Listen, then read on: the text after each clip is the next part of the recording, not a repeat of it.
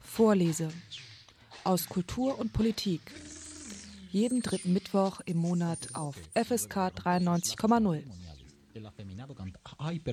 El afamado cantautor grabará para.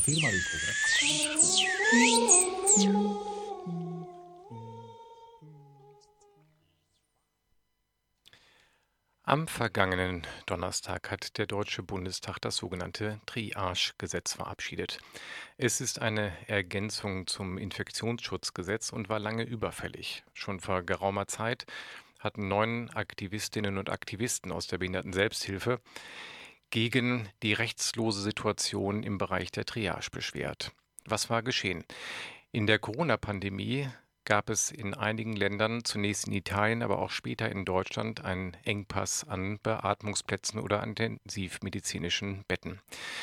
Man erinnert sich noch an die Bilder von Bergamo, wo Leichenwagen, LKWs mit Leichensärgen äh, hinten drauf durch die Stadt gefahren sind und italienische Ärzte und Ärztinnen entscheiden mussten, welches Leben sie denn retten. In Deutschland wurden daraufhin Leitlinien entwickelt von Notfall- und intensivmedizinischen Fachverbänden. Es gab aber keine gesetzliche Regelung. Die Aktivisten und Aktivistinnen forderten dies ein und reichten eine Verfassungsklage ein mit der Bitte an das Bundesverfassungsgericht, doch bitte eine den Gesetzgeber aufzufordern, doch bitte eine eindeutige rechtliche Regelung herbeizuführen. Dies ist nun am vergangenen Donnerstag im Bundestag passiert und Heute werden wir uns dieses Triagegesetz etwas genauer in der Sendung Vorlese aus Kultur, Wissenschaft und Politik angucken. In der Sendung zu Gast ist heute Nancy Poser, eine derjenigen, die damals mit die Verfassungsklage eingereicht hat. Sie arbeitet als Juristin und ist schon seit vielen Jahren, fast Jahrzehnten als Behindertenrechtsaktivistin aktiv. Mit ihr spreche ich in der kommenden Stunde einmal über das Triagegesetz. Guten Abend, Frau Poser. Guten Abend. Zunächst einmal vielen herzlichen Dank, dass Sie sich heute die Zeit nehmen, mit mir hier gemeinsam im Gespräch uns einmal die Triage-Regel anzugucken. Das Gesetz, was ja nun am Donnerstag, am 10.11. im Bundestag beschlossen worden ist. Das, Geschicht, äh, das Gesetz, nicht die Geschichte, das Gesetz hat eine ziemlich lange ähm, Vorgeschichte und hat, ist eng verknüpft mit der, mit der Pandemie.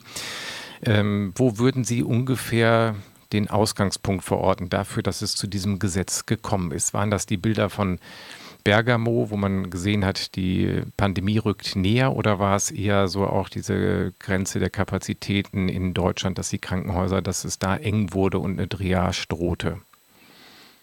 Also es ist, glaube ich, eine Kombination. Es gab halt damals in der Zeit des ersten Lockdown die Bilder aus Bergamo und vor allem gab es als Reaktion darauf für Deutschland ähm, Leitlinien von medizinischen Fachgesellschaften, ähm, wie man in Deutschland mit einem solchen Fall umgehen sollte. Und ähm, das war für uns eigentlich der ausschlaggebende Punkt, ähm, da tätig zu werden und uns auf diesem Gebiet zu engagieren, ähm, weil wir eben diese Leitlinien der Fachgesellschaften lediglich hatten, ähm, aber der Gesetzgeber selbst nichts machen wollte. Da muss man einmal festhalten, zu dem Zeitpunkt gab es dann keine gesetzliche Regelung für eine Triage. Wir müssen es aber vielleicht nochmal. Genau. genau. Also in Deutschland, in Deutschland gab es nur äh, diese Leitlinien quasi von privaten Vereinigungen, ähm, nach der sich aber die Ärzte äh, gerichtet hätten im Fall des Falles. Und ähm, da war für uns so die Frage, was kann man denn dagegen tun? Ähm, denn wir haben uns durch diese Leitlinien diskriminiert gesehen und benachteiligt gesehen. Und ähm, damals war aber die Situation so, dass ähm, die, der Gesetzgeber oder eigentlich die Politik fast beschlossen sagte, ähm, wir brauchen keine gesetzliche Regelung, ähm, das soll man mal bitte den Ärzten überlassen und die Tragweite, die das eigentlich ähm, verfassungsrechtlich und medizinisch hat ähm, und auch behinderungsrechtlich hat, die wurde überhaupt nicht gesehen.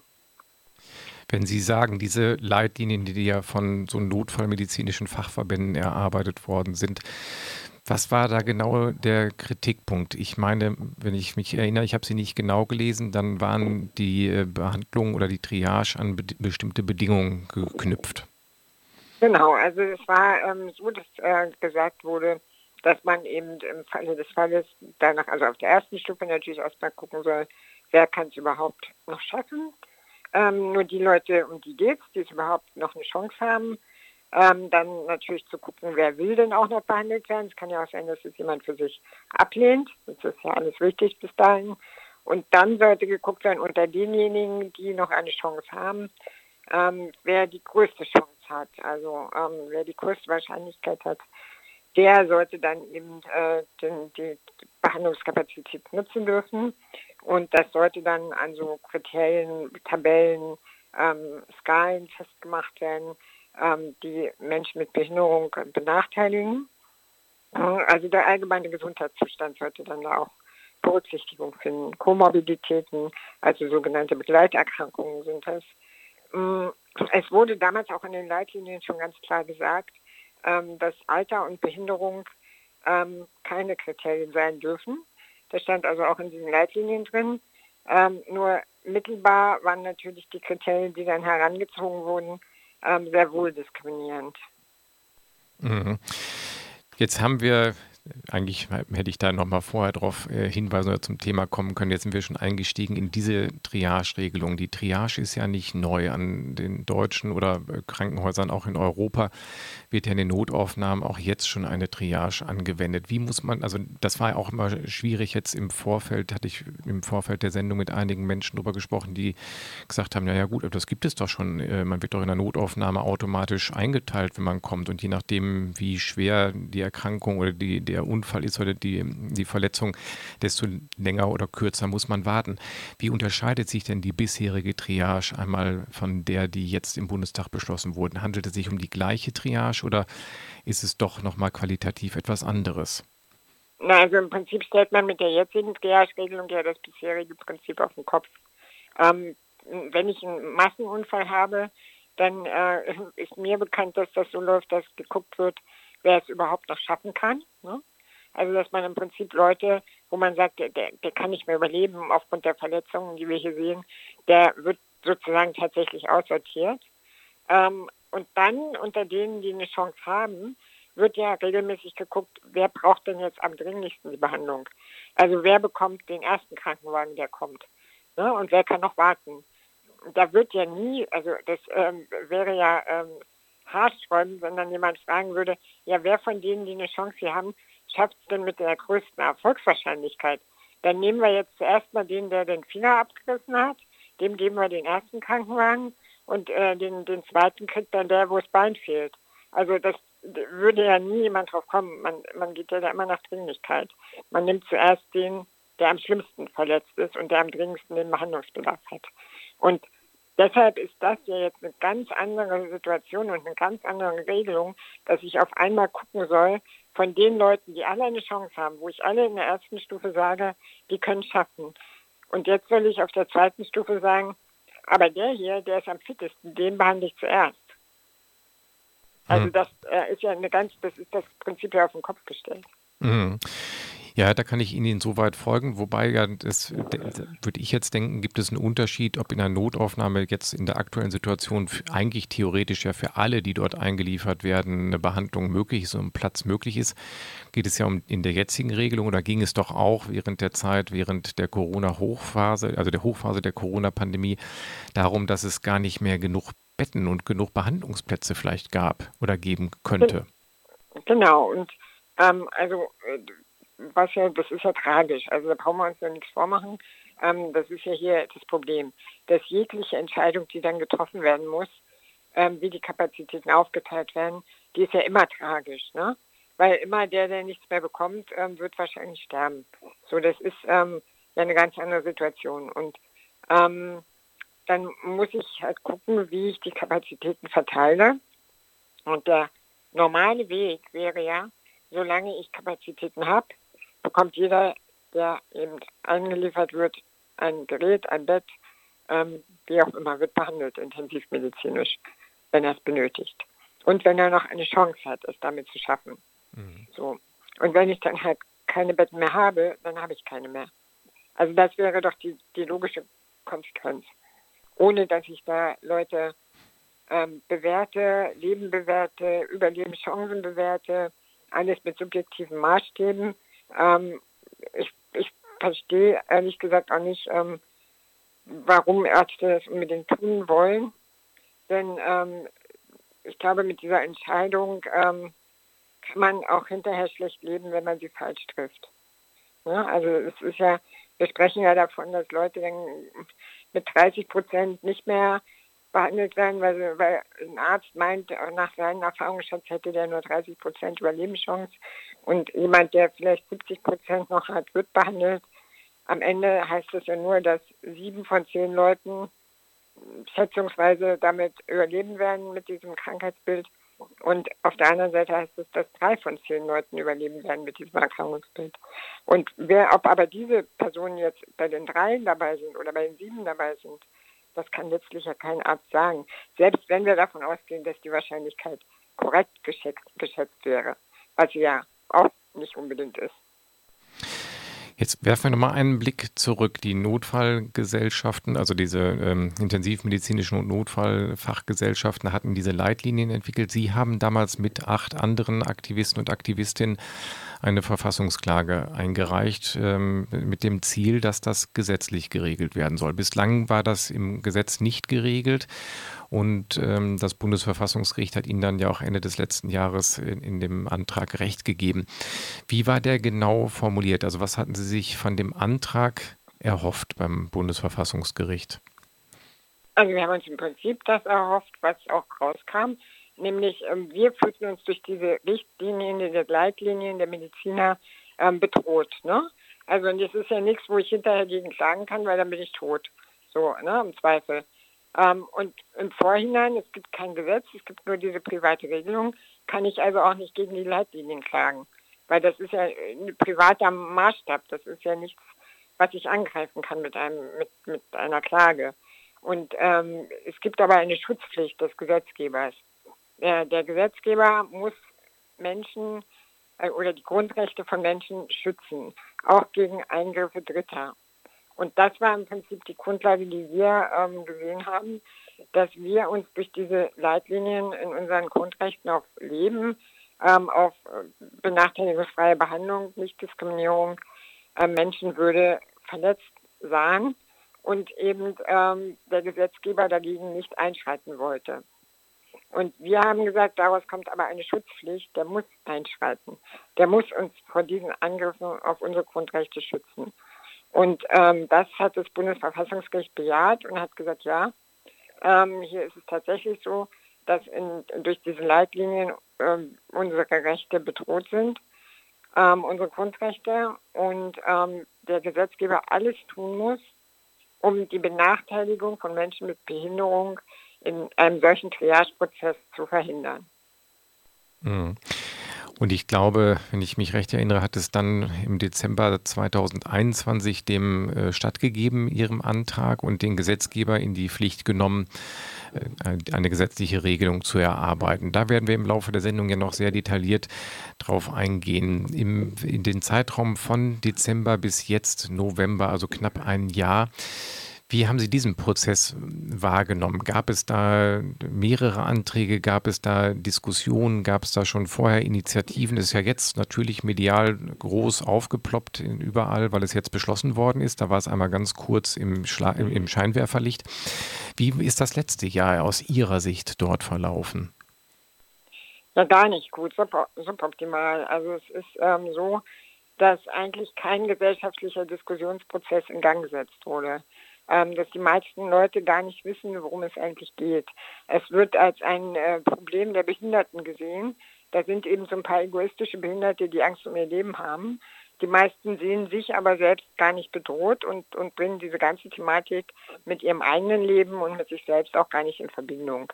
Was ja Unfug ist, ne? Weil die gesetzliche Regelung, die es jetzt gibt, die gilt ja nicht für behinderte Menschen, sondern die gilt für Menschen. Das heißt, ähm, ich vergleiche Erfolgswahrscheinlichkeiten auch zwischen ähm, einer 40-jährigen Mutter und einem 20-jährigen Marathonläufer. So, und dann hat halt die 40-jährige Mutter das Nachsehen gegebenenfalls. Also das ähm, ist ja äh, eine Bewertung von Leben, die für die gesamte Bevölkerung stattfindet. Und zwar immer nach dem Prinzip des Survival of the Fittest. Und dass diese Tragweite ähm, die wird, glaube ich, und wird bis jetzt in der Bevölkerung überhaupt nicht gesehen und wurde auch in dem gesamten Jahr nicht gesehen. Und das war auch geschickt gemacht, denn die sollte auch nicht gesehen werden. Ich glaube, dass diese Diskussion gar nicht gewollt war. Ähm, deshalb wurde das Ganze auch beim Bundesgesundheitsministerium aufgehangen. Und es war von vornherein äh, so dargestellt, als sei es eine medizinische Frage. Als handelt es sich rein um eine medizinische Frage. Und da sollten doch mal bitte alle die Klappe halten, die keine Ärzte oder Ärztinnen sind. Ähm, und das ist halt fatal, weil es handelt sich um eine ethische, verfassungsrechtliche, gesellschaftliche Frage. Ähm, und die medizinischen Fragen, die damit reinspielen, sind eben Themen, die nachrangig dann dazugehören. Aber das ist nicht das, ähm, worum es eigentlich geht. Und das Ganze beim Gesundheitsministerium aufzuhängen, war, lief von vornherein so, dass zuerst mal mit den Ärzten gesprochen wurde. Und ich habe auch jetzt in der Diskussion, die nachfolgend zu diesem Gesetz stattfindet, ähm, auf den sozialen Medien ganz oft zu Kommentare wie, ähm, das Gesetz ist doch dazu da, um die Ärzte zu schützen in ihrer Entscheidung. Nein, ist es nicht. Das Gesetz wurde gemacht, um Menschen mit Behinderung vor Benachteiligung zu schützen. Das ist völlig verloren gegangen. Und ähm, wir wurden auch, also wir wurden hin und wieder im Prozess beteiligt, aber das lief dann immer so, dass wir ähm, vor zwölf Bescheid bekommen haben, dass um zwölf was stattfindet.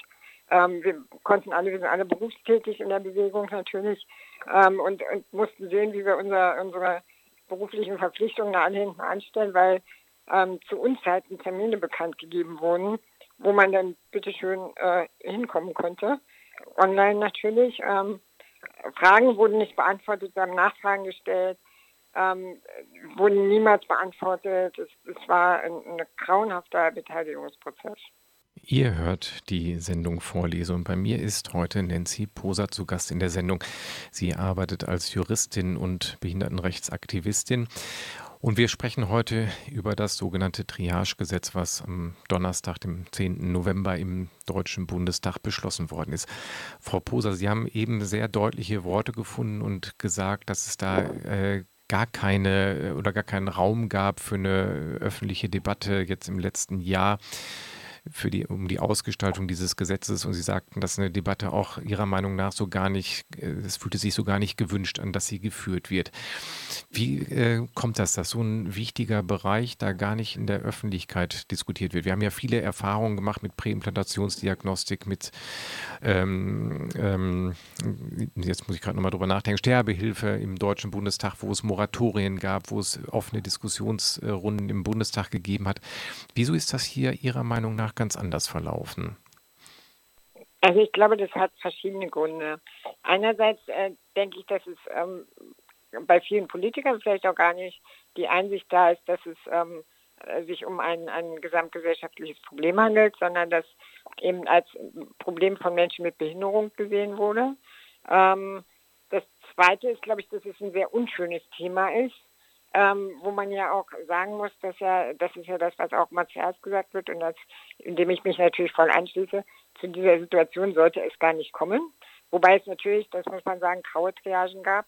Das heißt, Leute haben gar nicht, das wurden gar nicht ins Krankenhaus gebracht, ähm, aus Altenheimen und so weiter und Behinderteneinrichtungen. Aber äh, sagen wir in der Klinik selber, dass es da nicht zu Triagen kommen, gekommen ist bislang, ähm, ist ein großes Glück. Aber es ist natürlich auch für die Politik oder für Deutschland ähm, ja als, als Land ähm, grauenhaft die Vorstellung, dass es bei uns sowas geben könnte, dass nicht für alle genug äh, Behandlungskapazität da ist. Und das ist ja auch was, was man der Politik dann vorwerfen würde. Und ähm, deshalb sollte dieses Thema, glaube ich, gar nicht äh, besonders groß hochgehangen werden. Und das Dritte ist, dass, glaube ich, die Ärzteschaft da auch nicht unbedingt ein Interesse äh, dran hatte.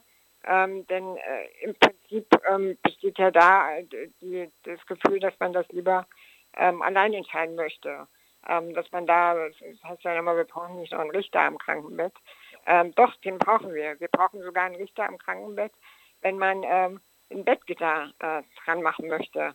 Da brauchen wir einen Richter. Und, und bei, wenn entschieden wird über Leben und Tod, soll auf einmal kein Richter gebraucht werden.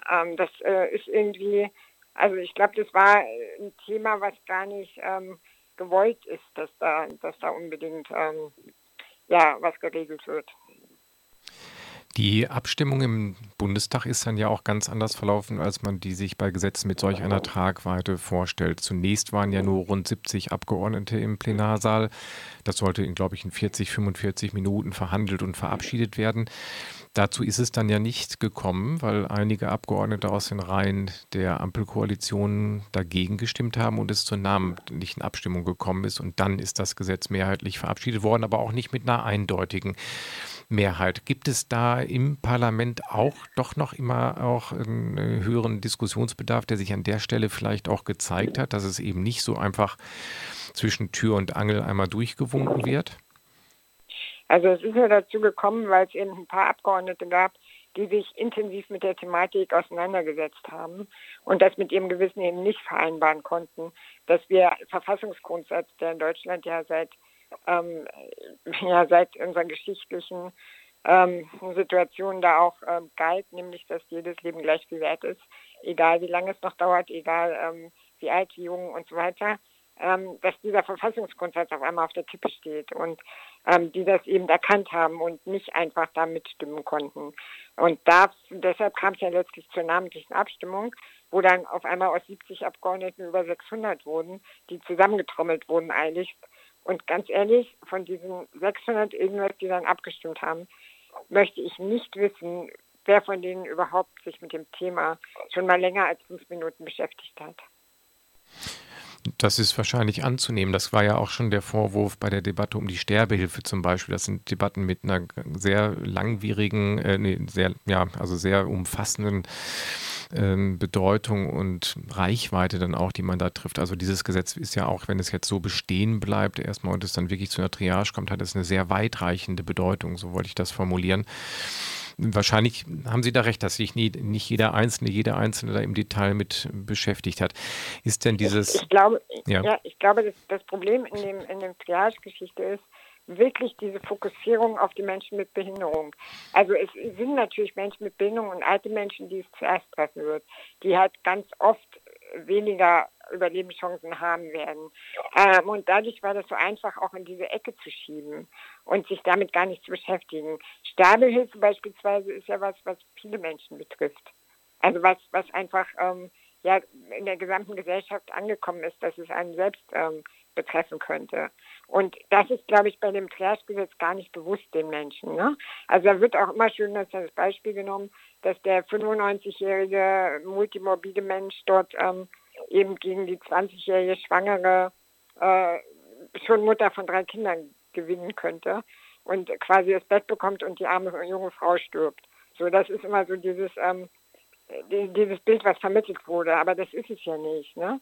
Also es wird auch nicht immer irgendein Rollstuhlfahrer gerade zur Verfügung stehen, den man quasi dann, ähm, der schwächer ist, sondern es entscheiden sich ja dann ganz andere Fälle. Was ist denn, wenn ähm, da irgendein Kind ist, was schlechtere Chancen hat?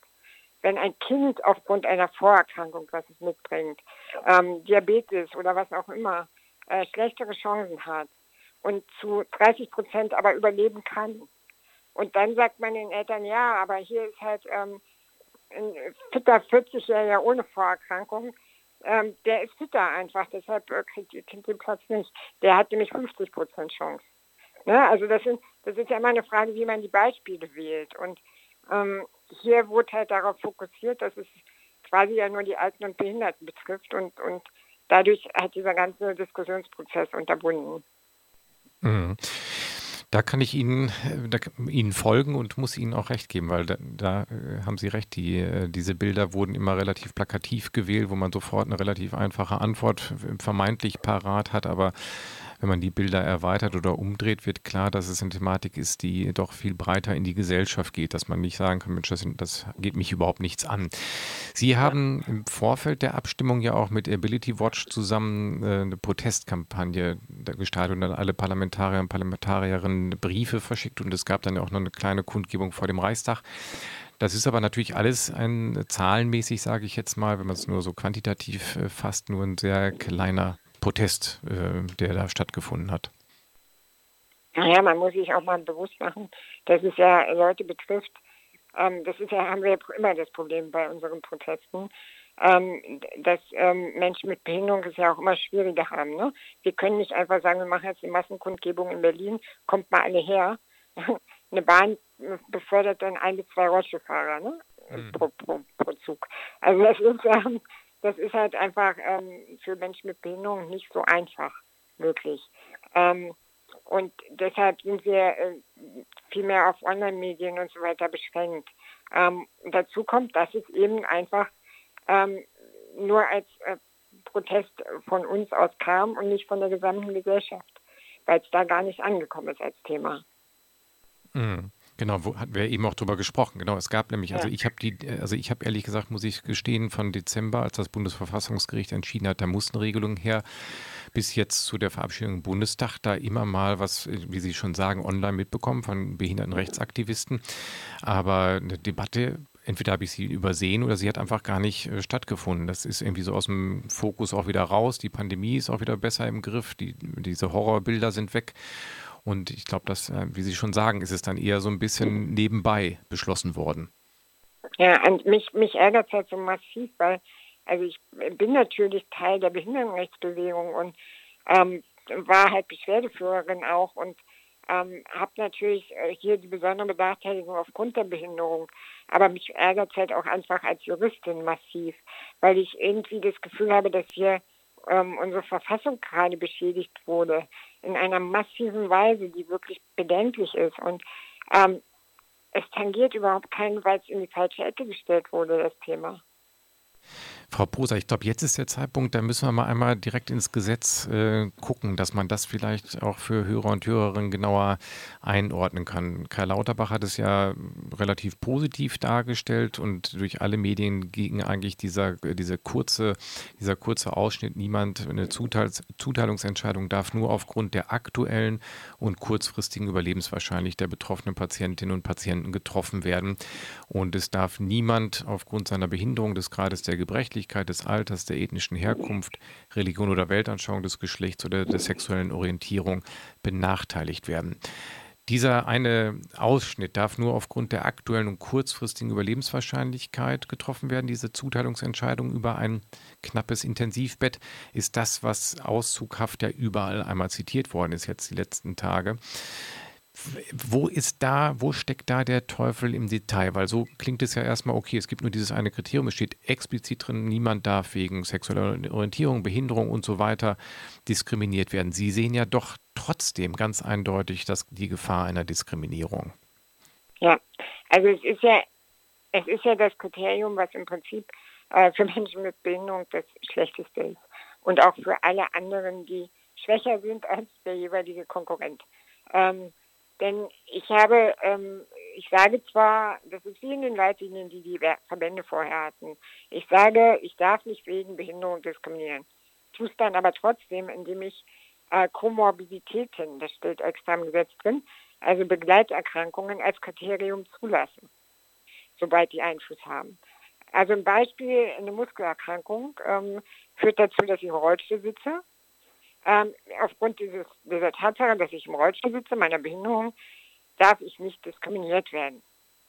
Da ich aber aufgrund im Rollstuhl sitze, habe ich sicherlich äh, nicht so ein fittes Herz-Kreislauf-System wie jemand anderes. Mein Atemvolumen ist stark eingeschränkt. Diese Begleiterkrankungen, die ja unmittelbar damit zusammenhängen, die wiederum dürfen als Kriterium benutzt werden. Und wenn dann ein Arzt sagt, naja, also aber durch das Rollstuhlsitzen das ganze Leben lang, da ist jetzt hier die Chance zu überleben vielleicht doch schlechter. Dann wird man eben aussortiert. Mhm. Also dann ist da die Gefahr im Wesentlichen in diesen Komorbiditäten enthalten, dass äh, Sie als äh, Frau mit Behinderungen äh, da Angst haben, dass genau das zum Kriterium wird, warum man dann medizinisch nicht mehr berücksichtigt wird. Genau, das ist das, ist das wo wir Menschen mit Behinderung Angst haben, weil wir fast alle Begleiterkrankungen haben in der einen oder anderen Art und Weise, ne? Äh, die dann eben äh, zu möglicherweise tatsächlich schlechteren Chancen führen, schlechteren Wahrscheinlichkeiten. Wir reden ja nur von Wahrscheinlichkeiten. Wir reden nicht davon, ähm, das wird immer in der Diskussion oft vermischt, da kriegt dann jemand das Bett, der keine Chance mehr hat ähm, und, und jemand anderes, der überlebt hätte, stirbt. Ähm, das ist es ja nicht, sondern wir reden nur von Menschen, die alle eine Chance haben, von denen allen gesagt wird, wir haben eine Chance zu überleben. Und wir reden nur von Wahrscheinlichkeiten. Und dann kommt noch das Problem dazu, neben der Tatsache, dass wir vielleicht wirklich ähm, bei den Menschen mit meiner Erkrankung dann vielleicht vier von zehn überleben, während äh, Menschen ohne diese Erkrankung sieben von zehn überleben.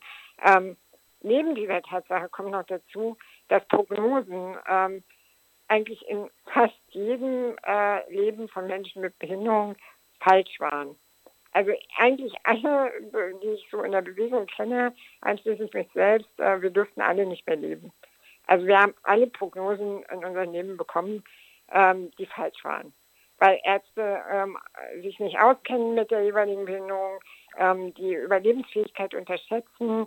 Das ist einfach, das zieht sich durch unser aller Leben. Und davor haben wir natürlich Angst.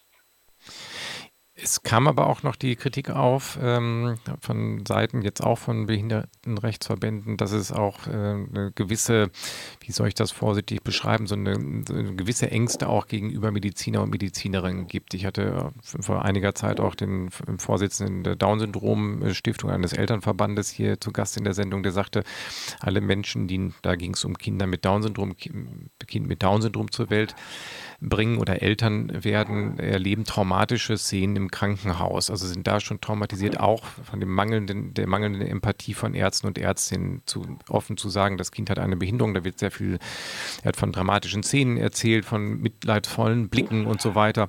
Das spielt ja wahrscheinlich auch in, dem, in der eigenen Biografie eine Rolle, dass man diese Erfahrung mit Ärzten und Ärztinnen auch gemacht hat. Ja, natürlich. Also wir haben alle diese Erfahrungen gemacht.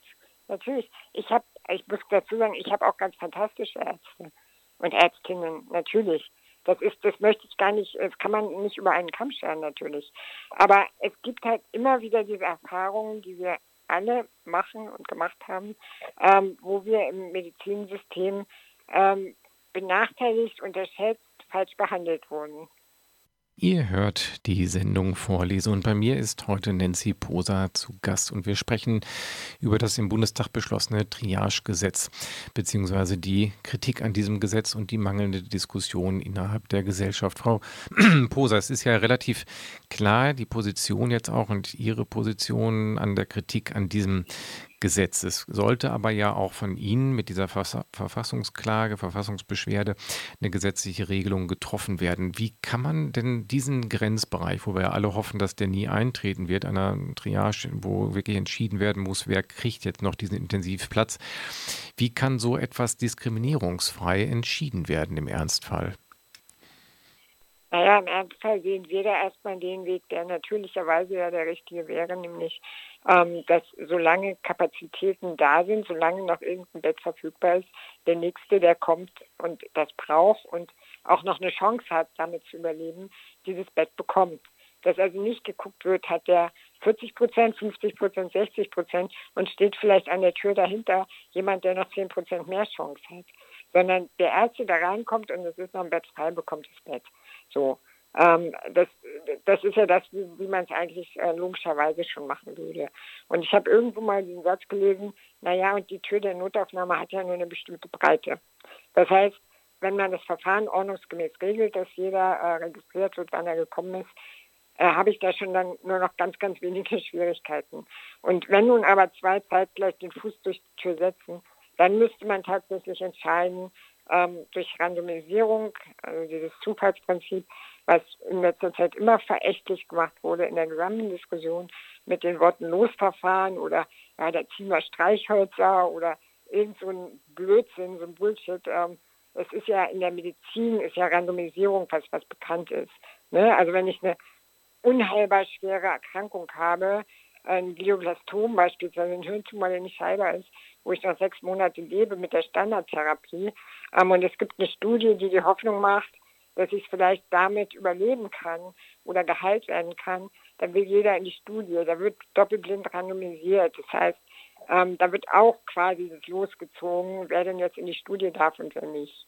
Ähm, derjenige erfährt es nicht mal. Also das, ähm, das ist ja kein Prinzip, was neu ist. Deshalb ähm, verstehe ich auch nicht, ähm, warum dann dieses Verächtlichmachen kommt. Ähm, denn eigentlich ist das natürlich die fairste Variante. Aber ich, äh, das ist halt die Frage, da müsste man sich halt mit auseinandersetzen, wie man das verfahrenstechnisch dann wirklich am besten und am fairsten regelt. Aber das ganze Prinzip des Zufalls wurde in der Diskussion immer nur verächtlich gemacht und überhaupt nicht in Betracht gezogen, obwohl auch beispielsweise das Deutsche Institut für Menschenrechte sagt, das ist das Prinzip, was gelten müsste, was das Einzige ist, was verfassungskonform wäre. Jetzt als Laie, das, im Detail können wir das jetzt auch gar nicht vertiefen, weil wie Sie sagen, das müsste dann wahrscheinlich auch erst entwickelt werden. Aber so als Laie stelle ich mir das dann vor, dass das eben Randomisierung eben nicht Menschen alleine entscheiden und da Kreuzchen machen, sondern dass das wahrscheinlich heutzutage äh, computergestützt funktioniert oder nicht. Genau, also dass quasi die Leute, die zeitgleich ähm, zur, zur ähm, Behandlung anstehen, ähm, im Computer stehen und, und der Computer einen Namen auswirft von den Menschen, die noch eine Chance haben. Also ich finde es ganz schrecklich, dass immer sowas gesagt wird wie, naja, dann kriegt jemand das Bett, der es gar nicht mehr überleben kann und äh, der Arme daneben, der es geschafft hätte, der stirbt. Das ist ja Unfug. Wir reden ja nur von Menschen, die noch eine Chance haben. Und so verstehe ich auch das Verfassungsgericht mit der Überlebenswahrscheinlichkeit, dass äh, das als Kriterium gelten darf. Ja, ich muss noch eine Überlebenswahrscheinlichkeit haben. Sonst äh, habe ich natürlich keinen Anspruch mehr äh, auf das Bett, weil gar keine Behandlungsindikation mehr vorliegt. Wenn wir jetzt einmal kurz einen ganz kurzen Blick in die Zukunft werfen, nachher kommen wir noch einmal zurück. Ich springe jetzt einmal ganz kurz, weil mich das jetzt aktuell interessiert und ich es auf jeden Fall gerne noch in diesem Gespräch einmal loswerden wollte. Ähm, glauben Sie denn, dass es da noch eine, einen Raum gibt, dass dieses Gesetz jetzt nochmal nachverhandelt wird oder ist das jetzt erstmal so beschlossene Sache? Und ähm, da wird nicht mehr dran gerüttelt. Wenn ich mir angucke von Ärzte und Ärztinnenverbänden, kommt ja auch aus einer ganz anderen Seite noch ein Trommelfeuer auch gegen dieses Gesetz. Ja gut, die Ärzte möchten noch einen Schritt weiter gehen. Oder nicht alle natürlich, das muss man auch sagen. Aber große Teile der Ärzteschaft, unter anderem Bundesärztekammer, hat dafür im Gesundheitsausschuss plädiert, ähm, dass man äh, auch den Stecker ziehen darf. Also im Prinzip liegt da jemand in seinem Bett, der noch eine Behandlungsindikation hat. Das heißt, der hat noch eine Chance zu überleben. Und jetzt steht jemand in der Tür mit einer größeren Chance. Und dann möchte man gern auch aktiv dann den Stecker ziehen und jemandem anderen das Bett zuweisen. Das ist, also Entschuldigung, ich muss einmal, ne? ja, Entschuldigung, ich muss einmal einhaken. Das ist dann diese Ex-Post-Triage, äh, Ex von der immer genau, die Rede ist. Das ist ne? Ex-Post-Triage. Genau. Also und wenn ich mir vorstelle, Sie haben da den Angehörigen an, in, im Krankenhaus untergebracht und ähm, hoffen jeden Tag, dass er es schafft. Und ihnen wurde auch gesagt, er hat noch eine Chance, das zu schaffen. Und dann kommen sie am nächsten Tag hin, da ist der Stecker gezogen, weil jemand anderes Bett geschossen hatte. Also das, das ist ja, das ist ja so monströs, das kann ich überhaupt nicht nachvollziehen, wie man, wie man es wollen kann. Statistisch haben ja Ärztevertreter und Vertreterinnen, also wir reden nicht über alle, das haben Sie ja eben auch schon mal ganz gut einschränkend gesagt. Ne? Also das ist jetzt kein Bashing gegen alle Ärzte und Ärztinnen, aber mhm, es gab genau. diese Einwände von Vertreter und Vertreterinnen, dass statistisch mit einer Ex-Post-Triage, also das Bett wird wieder freigeräumt für jemanden, der eine höhere Chance hat, äh, mehr Menschenleben schützen würde nach den Berechnungsmodellen, als wenn es keine Ex-Post-Triage geben würde. Ist da was dran oder ist, äh, halten Sie das auch für äh, Quatsch oder eine, ist eine falsche Berechnungsgrundlage? Also ich habe ehrlich gesagt keine Ahnung. Es kann durchaus sein, dass ich vielleicht noch etwas besser Wahrscheinlichkeiten abschätzen kann, ähm, wenn es denn äh, schon länger die Behandlung dauert. Das mag sein. Ähm, das, das Problem ist aber, dass ja immer die Maxime der Ärztevertreter in der gesamten Diskussion war, ähm, wir wollen so viele Menschenleben retten wie möglich. Und das klingt ja erstmal toll. Ne? Also es klingt ja auch mal, immer schwer, dem, dem entgegenzusprechen, ähm, weil einfach bei diesem Satz, wir wollen so viele Menschenleben retten wie möglich, die halbe Wahrheit ausgeblendet wird, nämlich, dass das bedeutet, dass ich dafür die Schwächsten abhänge und opfere. Und dass ich dann auf deren Schultern quasi diese Maximierung von Menschenleben erreiche. Ähm, und und diese, diese Komponente wird aber ausgeblendet. Mhm. Das bedeutet, dass das ganz klar auch von Ihrer Seite eine Kritik an dem gesellschaftlichen Blick darauf ist, dass es eine Gefahr ist. Ich, da ist ja oft das Bild verwendet worden von der Büchse der Pandora, die man öffnet, dass sich auch das wieder gegen die äh, schwächsten Teile unserer Gesellschaft richten könnte. Ist ja nur konjunktiv zum Glück erstmal, aber es wäre dann im Ernstfall im Bereich des Möglichen. Naja, es ist der erste Schritt im Prinzip. Es ist das erste Mal seit dem Nationalsozialismus wieder, dass quasi eine Werteentscheidung getroffen wurde, zu sagen, ähm, um eine Vielzahl von Menschen zu retten oder die größtmögliche Anzahl von, in Klammern starken, Klammer zu, oder vermeintlich starken Menschen zu retten, ähm, opfer ich halt die Schwächeren, von denen ich meine, die sind schwächer. Mhm. Jetzt hatte ich eben noch kurz ähm, die, die, Frage der auch noch aufgeworfen, äh, wie hoch schätzen Sie die Chancen ein, ein, dass es da vielleicht doch nochmal eine Nachverhandlung gibt oder wie ist dieses Gesetz wohl Ihrer Meinung nach, jetzt natürlich nur ist ein subjektiver Blick darauf, wie besteht so ein Gesetz, wie es jetzt beschlossen wurde, vor dem Bundesverfassungsgericht? Also ich glaube, nachverhandelt wird da gar nichts mehr. Man ist froh, dass das Thema jetzt äh, durch ist und beerdigt ist und begraben ist und ähm, äh, hofft, dass dann äh, nicht so ein paar Behinderte da noch ähm, das schaffen, irgendwie, dass das nochmal in den Fokus kommt. Ähm, da, wo es nämlich hingehört, in den Fokus der Mitte der Gesellschaft. Ähm, und ich glaube, also wir planen natürlich da wiederum zum Verfassungsgericht zu gehen. Ähm, ich hoffe ganz stark, dass ähm, bei den Bundesverfassungsrichtern ähm, auch klar wird, ähm, worum es eigentlich geht. Also natürlich Benachteiligung von Menschen mit Behinderung auf jeden Fall. Wir sind immer noch durch dieses Gesetz genauso gefährdet wie vorher. Ähm, das hat uns nicht weitergeholfen. Ähm, und das Zweite ähm, ist aber, dass auch die Bundesverfassungsrichter erkennen die gesamtgesellschaftliche Tragweite, ähm, was hier verfassungsrechtlich eigentlich entschieden wurde. Und ja, nee, da können wir jetzt, das wäre jetzt ein fiktiver Blick in die äh, Zukunft. Das macht aber auf jeden Fall, wie Sie es jetzt geschildert haben, natürlich äh, Sinn, ähm, das nochmal wirklich dort aufzuwerfen. Ich würde noch einmal kurz zurückgehen zu dieser Randomisierung, damit man das nochmal ganz konkret fasst. Also ähm, das wäre dann im Prinzip, wenn ich das nochmal äh, einfach um des besseren Verständnisses willen, werden da von Menschen, die eine Überlebenschance haben, wird da ein Zufallsprinzip ausgewählt. Kann denn da dann dieses Schreckgespenst, eine Mutter mit drei Kindern gegen alleinstehenden älteren Menschen dann die Mutter treffen und dann kann man da wieder diese, diese schrecklichen Bilder generieren? Natürlich kann man die in der Diskussion generieren. Und die wird man auch generieren und die generiert man schon die ganze Zeit. Ne? Das ist ja, äh, natürlich kann das beim Zufall passieren. Es kann auch beim Zufall passieren, dass die Mutter morgen überfahren wird und der ältere Mann gefahrlos über die Straße kommt. Also das, ähm, es kann aber auch genau andersrum sein. Das ist, und das bevorteilt ja auch Menschen mit Behinderung nicht. Wir sind ja genauso, können genauso dann ähm, hinten anstehen. Also das ist ja, ähm, das ist wirklich ein faires Prinzip, weil einfach jeder dieselbe Chance hat. Ne? Also das, ähm, natürlich kann das auch die Mutter mit den drei Kindern treffen. Es kann auch den älteren Herrn treffen. Ähm, das ist halt Zufall dann ist es wirklich Zufall. Und dann spielt nicht ein Mensch Gott und ähm, versucht dort über Wahrscheinlichkeiten, die er subjektiv einschätzt, ähm, zu entscheiden, welcher Mensch leben darf und welcher nicht. Und welchen Menschen ich zugunsten eines anderen opfere. Das, das ist eine menschliche Entscheidung, die kein Mensch treffen darf. Mhm. Das haben Sie sehr schön auf den Punkt gebracht.